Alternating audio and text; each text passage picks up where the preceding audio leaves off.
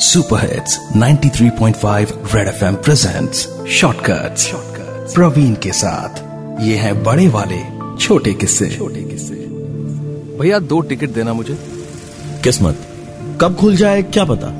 यही सोच थी उमेश की जिसने अपनी सारी ज़िंदगी अपनी कमाई का 10 प्रतिशत हिस्सा लगाया लॉटरी के टिकट्स खरीदने में। इसी सोच के साथ कि एक न एक दिन तो उसकी किस्मत चमकेगी।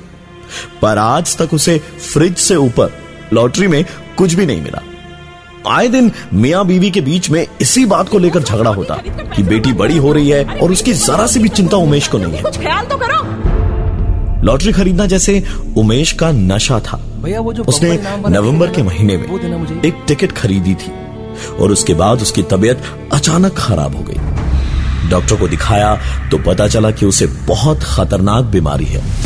और इलाज के लिए लाखों रुपए की ज़रूरत है। सभी रिश्तेदारों ने मदद करने से मना कर दिया क्योंकि रकम बहुत बड़ी थी। इतने सारे पैसों का इंतज़ाम कैसे होगा?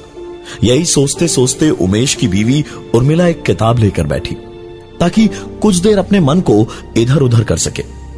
उसे किताब के पन्नों के बीच में एक लॉटरी की टिकट मिली। न जाने उसे क्या सूझा कि उसने तुरंत अखबार निकालकर नंबर मिलाया। तो पता चला कि तीन करोड़ रुपए की लॉटरी लगी है। पर यह बात सिर्फ़ उर्मिला को पता चली, क्योंकि जैसे ही उसे यह बात पता चली, वो उस टिकट को लेकर हमेशा हमेशा के लिए उमेश की ज़िंदगी से उसे बिना बताए कहीं दूर चली गई। कहते हैं ना, किस्मत कब खुल जाए, क्या पता?